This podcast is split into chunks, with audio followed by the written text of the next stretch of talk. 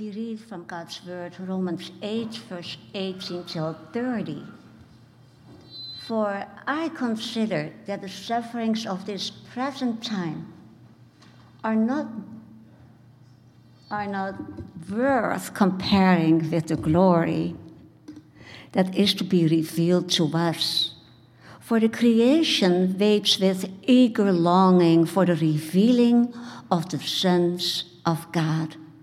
For the creation was subjected to futility, not willingly, but because of him who subjected it in hope that the creation itself will be set free from its bondage to corruption and obtain the freedom of the glory of the children of God. For we know that the whole creation has been groaning together in the pains of childbirth until now. And not only the creation, but we ourselves, we have the first fruits of the Spirit groan inwardly as we wait eagerly for adoption as sons, the redemption of our bodies. For in this hope we were saved. Now, hope that is seen is not hope. For who hopes that what we sees? But if we hope for what we do not see, we wait for it with patience. Likewise, the Spirit helps us in our weakness, for we do not know what to pray for as we ought. But the Spirit Himself intercedes for us with groanings deep, too deep for words. And He who searches hearts knows what is the mind of the Spirit, because the Spirit intercedes for the saints according to the will of God. And we know that for those who love God, all things work together for good, for those who are called according to his purpose. For those whom he foreknew, he also predestined to be conformed to the image of his Son, in order that he might be the firstborn among many brothers, and those whom he predestined, he also called, and those whom he called, he also justified, and those whom he justified, he also glorified. This is the word of God.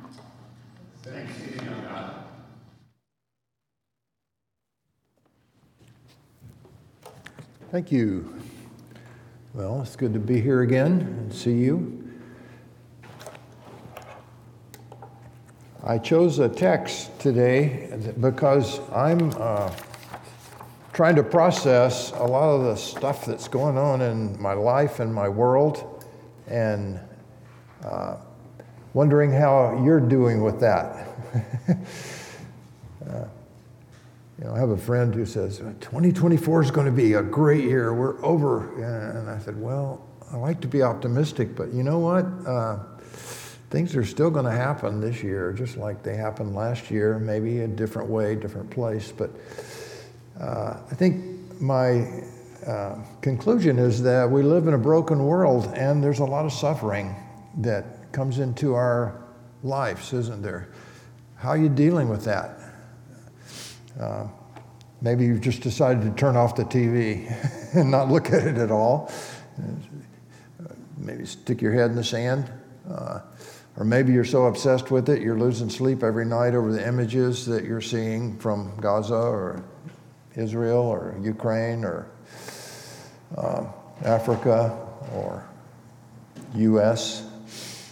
Uh, maybe it's not bothering you at all because you're just not thinking about it that much and letting it uh, get in. But uh, for me, I've, I've, been trying to wonder uh, more deeply what, what it's like as a believer to live in a broken world as a broken person uh, and still have hope and still look forward to what God is doing. So, the passage I've chosen, I want to kind of key in on the first phrase in verse 18 the sufferings of this present time. That's what Paul said in Romans 8. It's a great chapter. It's probably one of my favorite chapters of the Bible. But whether it's an image of destruction or injury or death or on the news or maybe something very uh, personal and up close, like the loss uh, we've experienced recently with the death of Chloe. Uh, suffering is going to come, isn't it? It's not if, but when. And it may be big, it may be small, it may be medium, but it will not just go, it will come and go and come and go in all our lives, no matter what type of suffering it might be. And uh, one thing I've been thinking about is that it's not whether or not you're going to experience suffering, it's how you're going to understand it. Perception is reality in a certain sense, isn't it? You see, the way you react to suffering is probably more important than the suffering itself as far as your growth and your understanding. So how do you how do you react? What do you perceive when you see something? And you know, we all uh, perceive the world different, and and there's a difference between seeing something and seeing through it, isn't there? You know, you can go out and look at a tree and say that's a bunch of branches and leaves and branch and, and trunk and bark. I see the tree. Or you can look at that tree and say, Isn't that beautiful? That's an expression of God's handiwork and creation. You can look at a sign saying Disneyland 20 miles ahead and park your car there and say, Oh, we're at Disneyland. Here's the sign. and never go to Disneyland. So we want to be able to see through the suffering and to see and to understand and the perception of it. There's a, a quote I really latched onto recently by Elizabeth Browning. It says this just think about it a little bit. Earth is crammed with heaven. All right? And every common bush is aflame with God. It's kind of referring to Moses and the burning bush. Every common bush is aflame with God. But only those who sees, only he who sees takes off his shoes in the holy ground. The rest sit around and pluck blackberries. so when you see a bush, is it aflame with God and with heaven? So when Paul looks at the present sufferings, he frames it with two words groaning and glory. So if we were given a title to this, it's groaning for glory. And he's to, we're going to see how creation groans, God's children groan, and the Spirit groans. So before we jump into that, we need to talk about the word groan. And here, ladies, uh, those of you who've had children, have an edge on us guys because the groaning here is compared to what? Childbirth. And only you can understand that kind of groaning. I have a friend uh, who has just been waiting and waiting and waiting for an overdue baby. It was supposed to come before Christmas, and she had told me this baby will come before Christmas. That was a month or two ago. it finally came uh, last week. But she was groaning for uh, this baby to arrive. And the groaning here is suffering with a desire to find relief, isn't it? Uh, the mother is suffering pain and groaning so that looking forward to the time when this baby will come and she'll have relief. And that's the image that Paul gives us here, isn't it? He almost personifies nature and says nature is groaning, just like a mother. So the word groan is not just a physical pain, though, it's, it's an emotional reaction. Uh, it's inward, it's a movement of our spirit. It, it's also translated sigh or sighing, like, a sigh, whatever a sigh sounds like to you. It's a sigh. And we know It's not necessarily wrong or sinful because if you look at uh, uh, the place uh, that word is used in relation to Jesus, Jesus sighed, Jesus groaned. Once he met a deaf man uh, who had a speech impediment. Jesus put his fingers in the guy's finger in the guy's ear and touched his tongue, and then it says he looked to heaven and groaned. He sighed. What was he thinking when he did that? Why didn't it say he looked to heaven and prayed? He did, but it uses the word groan. He looked at, at this man who was supposed to be a healthy man who could hear and speak, and he had been uh, impaired so he couldn't, and it broke Jesus' heart. And so when we look at something that is not the way it was meant to be, that's the way Jesus, the same way Jesus looked at that man. There's in the next chapter, chapter 8 of Mark, Jesus was teaching, and the Pharisees come and question him and challenge him and say, blah, blah, blah, you know. And, and the response is, Jesus sighed or groaned deeply. And I don't know what that looks like on your face. Maybe you look up and you go, oh my goodness, really? You really going to go there? It's a, it's a feeling of, oh, come on. You don't, you don't get it. You're not with me. So it's a, it's a frustrated feeling. So it's been going on since the fall, and it's going to keep going on. And so let's see what we can learn here today. Number one, creation groans. Creation groans. And, and it tells us why it's groaning, groaning. Right? Because of what? It was subjected to futility under bondage, it says. That word futility uh, means corruption, warped. When something's warped, you know, something's wrong with it. It, it doesn't, uh, it's not orthodox, it's not straight anymore.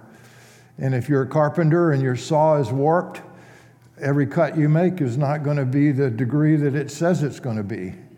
And what you're trying to make is going to come out crooked because it's been warped.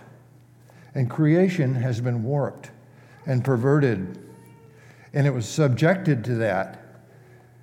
And so, somebody put it this way the reality of our existence is that we are surrounded with suffering. Everything, not just our suffering, but everything in the world, steadily, irreversibly, unavoidably suffers because it's ebbing out as well. So the creation was subjected to futility, but two little words there that give us a glimmer. It says uh, there in verse 20, in hope. Notice that? So this keeps us from being totally, totally uh, lost in this. It was subjected in hope. In hope of what? In hope that someday it's going to be reversed. So then, as a result of their sin, God says, you know, corruption's going to come.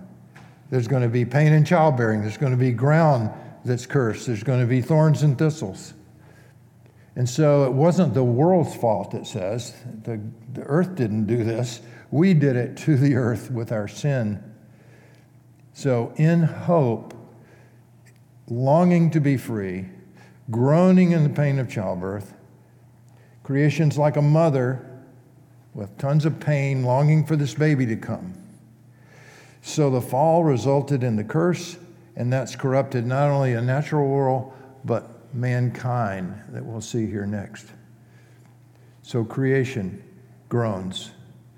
And we have yet to see, uh, and we're going to see this later, the new when creation, and when we see creation as it was meant to be. If we think a sunset is pretty now, just wait If you think a tree is beautiful now, just wait. We are, we're still seeing through a glass dimly. Number two, God's children groan. In verse 23, he says this He says, And not only creation, but we ourselves, who have the first fruits of the Spirit, groan inwardly as we wait eagerly for adoption as sons. So we're a work in progress, right? We groan for the day when we'll be what we were meant to be and created to be in all the fullness that God has for us. So, how does God want us to process this suffering that we're experiencing as His creatures? By groaning. And groaning is, is, is admitting that this is not the way it should be. This is not the kind of husband I want to be, dear. It, it really grieves me to think that I am uh, still offending you or sinning against you or uh, in that way. It's not the way I want to be. It's not the way God created me to be. That's linked with repentance, isn't it? We're groaning over our failure to be what we know God is calling us to be. Do you groan over your sin? Or do you just say, well, sorry about that? Or do you kind of discount it and say, you know what, eh, the world's bad, but you know, it's all good. Let's just smile and trust Jesus. We'll get through this. You know, no, I think we're to groan. We groan for glory. We groan for the day when we will have the full adoption as sons. We are adopted, but we're not living in the Father's house yet. And that day is coming. So we groan with a view toward the future. We don't just groan in the present. So it's more than just the corruption out there, it's the corruption within our hearts. Uh, here's a quote from Alexander Solzhenitsyn The line separating good and evil passes not through states or between classes or between parties, political parties, but right through every human heart. So if I'm groaning at all the bad stuff out there and over here and over there and those people and those uh, political parties and those enemies, but I'm not groaning over that part of my own heart the way the Apostle Paul did in chapter 7. What does he call himself? A wretched man. He groaned over that part of him that we said in our confession that doesn't do what we want to do and ends up not doing what we should do. Does that cause you to groan? That's a groaning. That's a healthy groaning. So we eagerly wait for that adoption. It's a future. We're living uh, with the future back. We're looking ahead toward what is going to be, and we're groaning for that. And we're going to see that as we come to the table today. When you come to the Lord's table, you're getting a taste of the feast that you're going to enjoy in the future. So we can groan now, but we can also uh, look ahead. And finally, the Spirit groans in verse 26. Likewise, the Spirit helps us in our weakness. We don't know what to pray for, but the Spirit Himself intercedes for us, groaning too deep for words. Isn't that interesting that the Spirit of Jesus is praying for you? You are loved, as Mark said, and you have someone praying for you. The Spirit of Jesus, your high priest, praying for you. And not just praying, but groaning for you. He's groaning for you to be more and more of what He wants you to be and what God wants you to be. If you want to hear that passage, uh, verse 26, I like the way uh, one uh, paraphrase puts it in the message. Listen to this verse 26 through 28. Meanwhile, the moment we get tired in the waiting, God's Spirit is right alongside helping us along. If we don't know how to, what to pray or how to pray, it doesn't matter. He does our praying in and for us, making prayer out of our wordless sighs, our aching groans, he knows us far better than we know ourselves. He knows our pregnant condition and keeps our presence before God. That's why we can be so sure that every detail of our lives of love for God is working into something good. Isn't that good? I, I like the way that's paraphrased, that, that thought. So, the groaning of God, the groaning of the Spirit in prayer gives us a couple of things. And I'll close with this. How do we how do we how does that affect us? And as I thought about it, there's a couple of words in here that, that reflect. One is that it gives us hope. How many times do you see the word hope just in this little section? You know, it's, it's hope, in hope, verse 20. That um, in verse 24, we're seeing what's seen is not hope for he who hopes. So, that kind of perspective the Holy Spirit gives us as He prays for us, gives us hope. Hope. Hope is not just, uh, well, maybe that'll happen. Hope is an understanding that there's something better coming.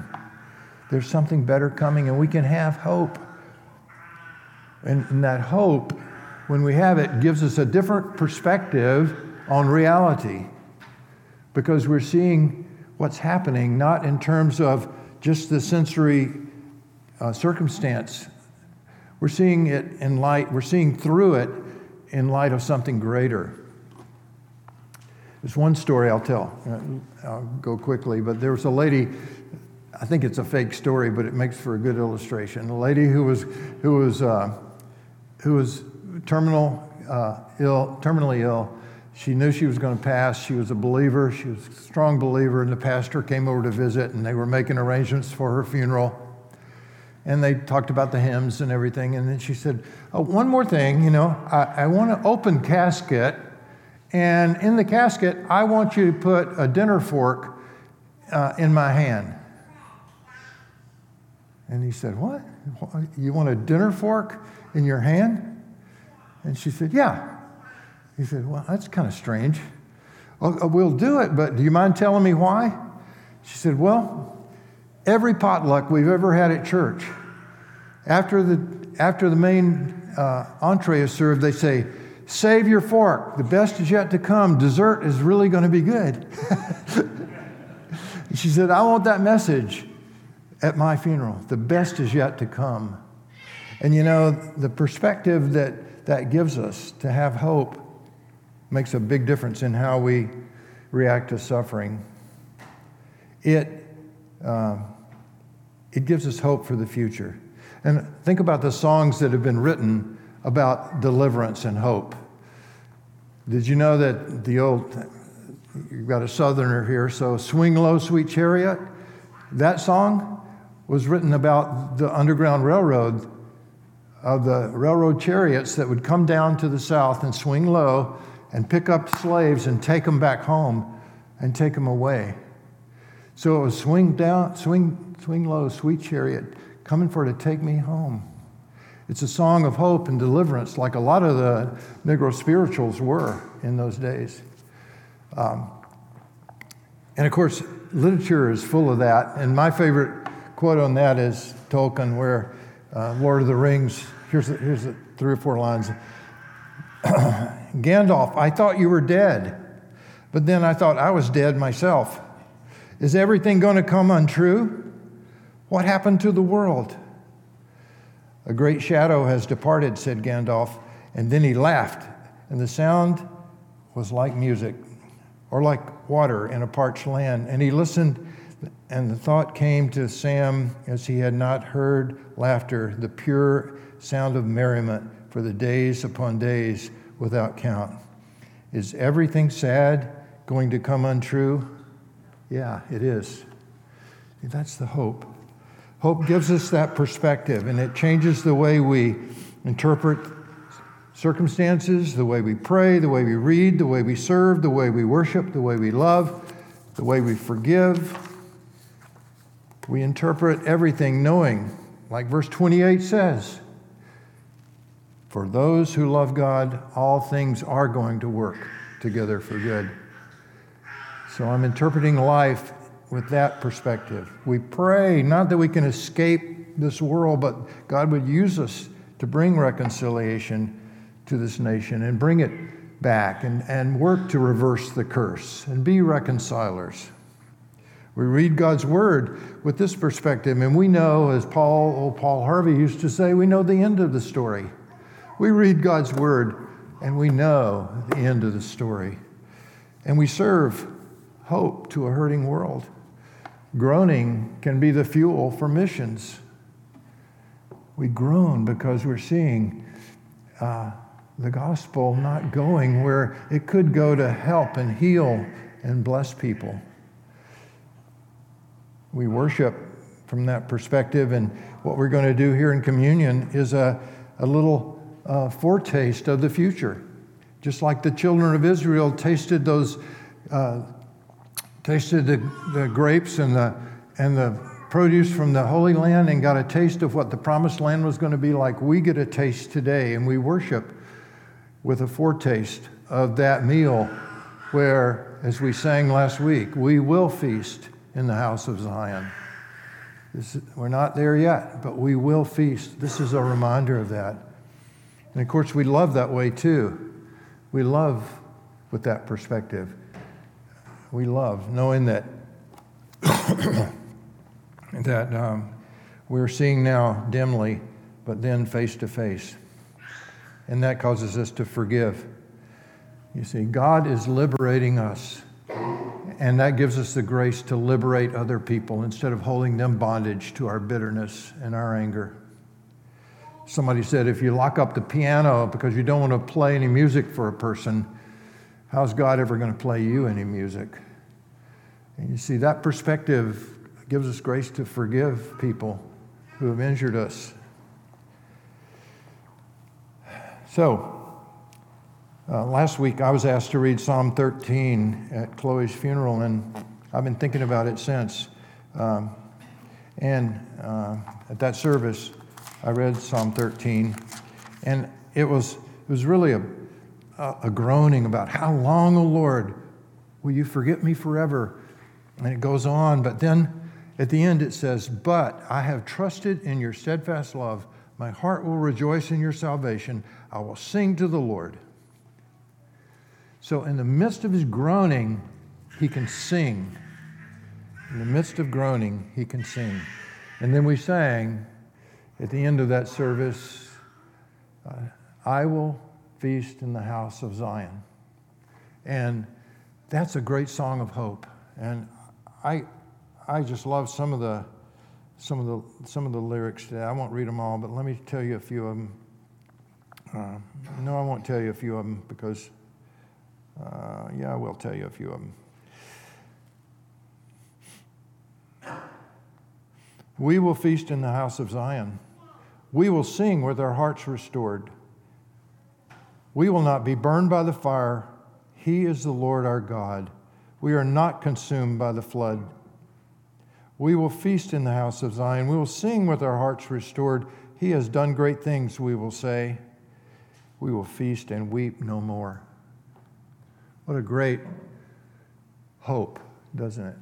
That in the midst of suffering, in the midst of physical, national, worldwide, personal suffering, we can still have hope. One of my favorite artists, Andrew Peterson, has written a song that maybe you sing here at Trinity. Um, and um, it, it, it's really written as a liturgy uh, to be responded to. And uh, you have really only a couple of words to, remind, to, to respond with. And uh, it's, um, it goes like this. And I'm going to read a couple of these lines, and you can respond with the words we do or he is. Can you remember that? All right. So here we go. Do you feel the word is broken? Do. do you feel the shadows deepen?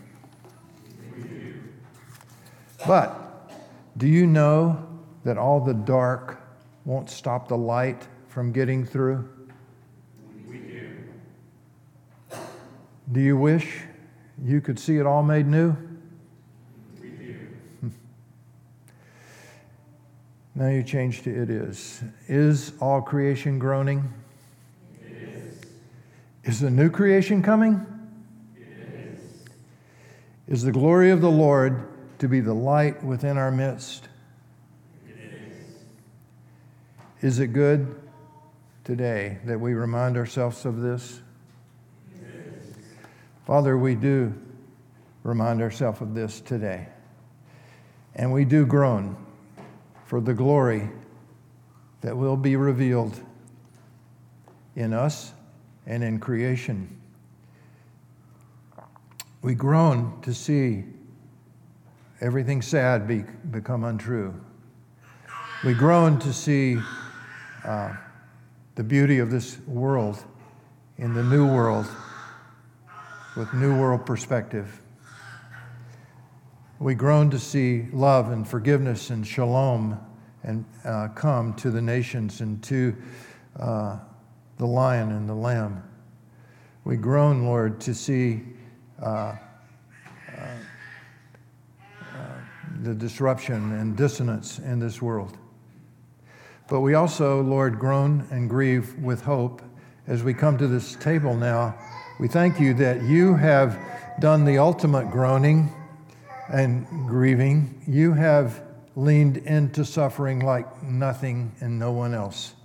You have entered suffering fully, and we thank you that we can participate in a, in a very a little way today as we remind ourselves through this meal that you have paid the price to uh, make all things new eventually uh, in our hearts and in our future and in our world.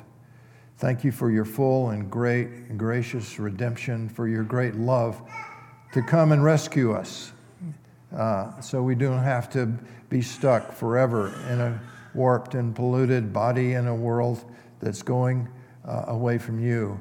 But we can be lights.